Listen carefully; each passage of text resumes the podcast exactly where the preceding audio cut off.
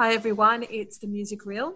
My name's Nicola Burton. I'm from Music Means Business. I have the Pushy team with me, Mark, Michael, and Manny. And our very special guest today is a man from the Darwin Turf Club. So, the CEO from the Darwin Turf Club. We've got Mr. Brad Morgan. Brad, it's very nice to see you today. Thanks, Nikki. Nice to see you guys as well. Well, you are, I guess you're up in the Northern Territory. It's quite different situation to how it is in Queensland. So I guess we'd like to hear from you what it was like in when you first had to close the doors and go into lockdown in March. What was that like for you guys? Yeah, look, it was a bit of a shock, the same it was to everybody. We didn't see it coming. Um, uh, and we coped with it like everyone else did, I guess, to a very best ability. Now, we're a little bit different here at the Darwin Turf Club, we've got a lot of things happening in, this, in, the, in the way of entertainment.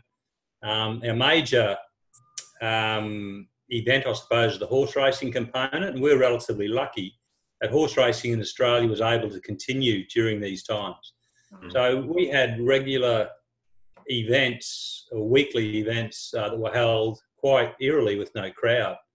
Um, so the horse racing continued behind closed doors. We couldn't offer any hospitality to our guests or sponsors or owners of the race uh, of the horses. Um, so effectively, we just had jockeys and horses, the stewards, um, oh.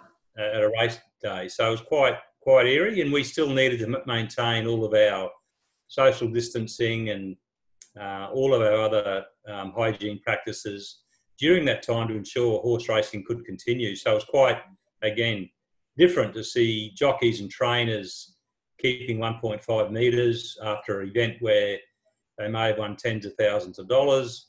There's no slapping on backs or handshakes. It's um, quite quite different.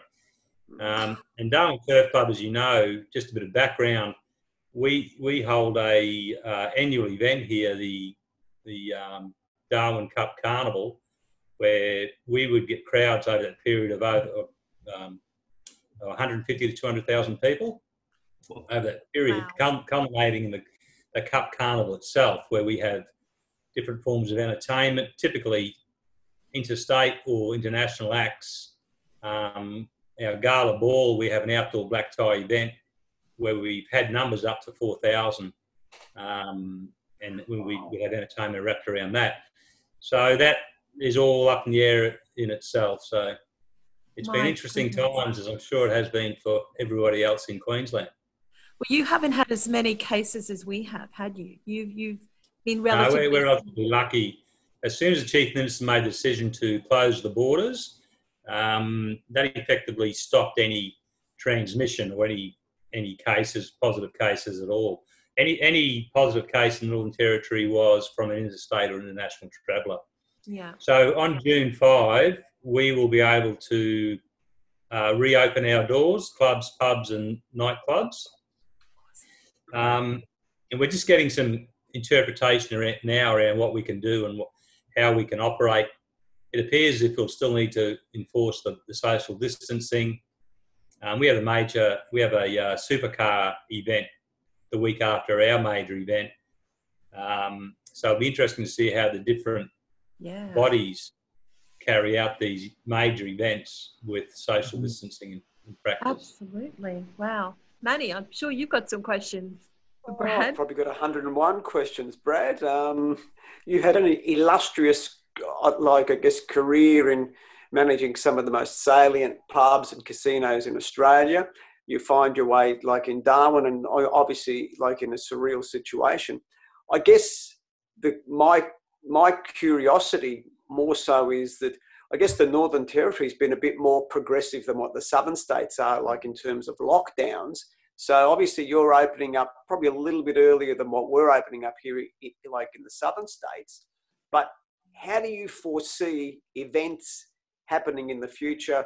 You know, you know whether it's the ball or, or like or whether the, you're utilizing live entertainment like in your venues, can you foresee that there will still be social distancing? I mean, obviously, our all our hygiene practices have to be, you know, like unilateral throughout Australia. But like in terms of you've got some large capacities there, So I guess you're going to see some limits on the numbers of people coming into, you know, into horse racing, being, you know, um, like entertained. How do you foresee that's going to look like post COVID? Because there'll be huge areas and, well, like I guess, limited numbers. And how does that impact? It will be. Yeah, there's, there's all sorts of things to take into consideration, Manny. I think when we come out of this, um, I think the economic position of most people will dictate what their spending habits will be. I, I think, well, as you'd, you'd be aware, the employment rate throughout Australia is not far away from double digits. Mm-hmm. Uh, so I think the um, the leisure spend of people will be will come under scrutiny. Um, so I think we'll see some limited numbers until people start to recover financially from what they've gone through. Um, we're relatively lucky in the Northern Territory, is that as the territory lifestyle is, we have, we do have a lot of outdoor activities. That hmm. said, we have a limited time of the year to enact upon them, which is our dry season, which is where we are at the moment. Wow. So our dry season typically starts April, May, and goes through till September, and then we start to get into that terrible build-up period yeah. where it's humid and, and anyway, there's likely to be more rain. So while we, we did have a little bit of rain this morning, actually, which is unique, over that period of time, all these outdoor events happen. Um, so we, we need to compete with a lot of a lot of outdoor events, and people pack these events in over that short period of time, and, and typically they are outdoors. So, in listening to the health experts, we seem to have greater capacity to hold an outdoor event than we do indoors. So hence the increased numbers outdoors. And we can enforce that, that 1.5 meter social distancing. Um, but it'll be, it'll be, difficult because I think human nature is it's difficult. Um, because you go out to change. Yeah, you go out to Sorry. connect with people. So it's really hard when you're having a good time and you're having a few drinks. Correct. maintain yeah. that distance. So yeah. Yeah. And even in sporting events, that's a difficult thing you, exactly. you only got to watch the NRL or the AFL and the supporters. Um, you know, they love a good hug and a shoulder slap. That's not happening. So to change those habits is going to be very difficult. Uh, so yeah, we're going to change our the way we we conduct ourselves and personal hygiene, and um, it's going to be really interesting over the next 12 months to see how we can do that um, and still maintain these high level of standards that the health experts are asking us to, to adhere to.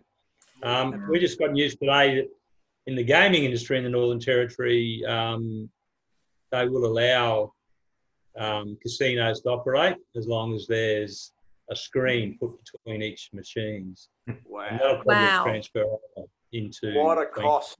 What More cost. cost. So there is a cost to the business. A lot of the operators here are saying they're questioning whether they'll even open on June the 5 mm-hmm. uh, particularly the larger ones, uh, just to turn the lights on and the air conditioning, um, and the operational cost is significant. Uh, particularly indoor events when they have to maintain at 1.5 metres, they're not confident they can get the the, um, the maximum revenue in to generate those operational costs. So there's um, some hard decisions being made right now, I would suggest it's really hard to imagine because these businesses have suffered such incredible losses and moving forward it's not going to be as simple as just opening the doors there's so much more right. Oh my goodness. Wow. Yeah just when you yeah there's a lot of things it. to consider um, moving forward how we can if we can do business. Um, the tourism industry northern territory is relying on the tourism industry as is queensland uh, yeah. as you guys are aware. Um, so you know, until the international borders are open, we are going to struggle. Um, yeah. Interstate borders similarly. So we, we rely, for example, we will hold a ball this year. We just don't know what our numbers will be. But who who's going to be the entertainment? Where are we going to get them from? Um, are they going to be local? Uh, because typically we would get, we would rely on interstate entertainment to, to um, to maintain a you know a level of entertainment. I guess that's that's come to be expected of the of the ball. Absolutely. So it looks like, I, I guess, really from a, a, price standpoint, it would have to be really local because for you to actually, you know. Correct. Yeah. Correct. Yeah. Yeah, Yeah, borders it- it- closed. Yeah, borders are closed. People have to isolate if they come to the territory. Um, you know, the, the, the Darwin Gala Ball ticket price is $425 a head. Wow. Um, years gone past, so clearly this year we're considering what shape that'll take, what we can charge. It's going to be dependent upon a lot of, a it's lot going to be things. very different. Mark. Um, Brad, I suppose um, my question would come from you know the average punter side of things. Like moving forward, now that the doors are slowly opening again, and you know we're getting to back to some semblance of normality. Um, what can the average punter do to, to help out the venues and, and get them back on the right track? Yeah, yeah, that's that's the million dollar question, isn't it?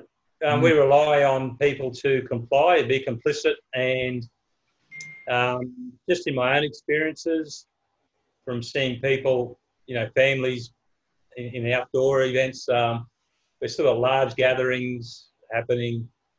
Um, to ask a, a punter at a nightclub to stay 1.5 metres away from people is, is going to be exceptionally difficult. I, I think at the end of the day, we have to be seen to be trying. If a Yeah. venue can put in the, the measures, uh, the, the increased hygiene practices, the appropriate signage, as long as venues can be seen to be doing the right thing, and then we, we rely on our patrons to, to assist. Um, I think that's the most important thing, I guess.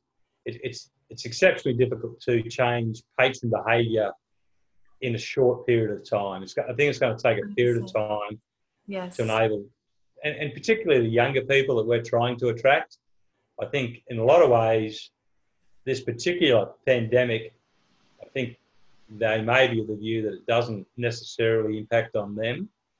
Um, so they're Yeah. a little bit more relaxed when it comes to, um, to, to following these safer practices. Wow. Michael, there's a lot of questions here. Yeah. I got a very important question. Got any tips on the horse races coming up?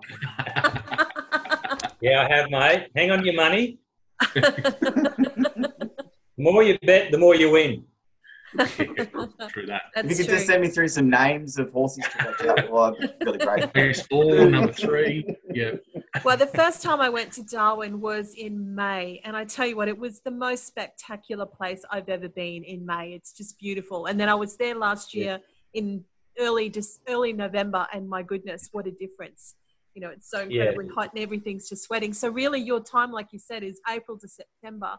So the most important thing, I guess, moving forward is to get people you know once the borders open get up there and you know go and explore the most amazing venues in, Mm. in australia you know up in northern territory in darwin. It's just beautiful. So we wish you all the very best with everything brad. I know it's a slow road but you know you've had the experience to be able to crack this and to make it work. So we're looking forward to when manny and i can actually get up there and come and visit you um, hopefully. Absolutely. It'll probably be, I, I reckon, by the time it's open, it'll be December and we'll be sweating everywhere, but that's fine. Stay away, stay away in December. But anyway, look, there's plenty to do in the territory, as you said, all, all year round. It's, It's a unique beautiful. place. I call it Last Frontier. Yeah. Um, it's uh, it's uh, certainly a different environment, but Oh, yeah. um, one that if people haven't done yet, I'd certainly encourage them to get up there and have a look. I'm hoping that tourism is actually going to help you guys recover as well too, because it is one place everyone needs to visit. Now that we won't necessarily be going overseas, this is the place to go. Yeah. Yeah. So Brad, Either that or a cruise, one of the two. oh, thank you. thank you so much for talking to us, Brad. Good Okay. luck with everything, and we'll I talk to you. appreciate Brad, that. Thanks, guys. Thanks, Good Brad. luck. Yeah. Cheers. You too. Okay.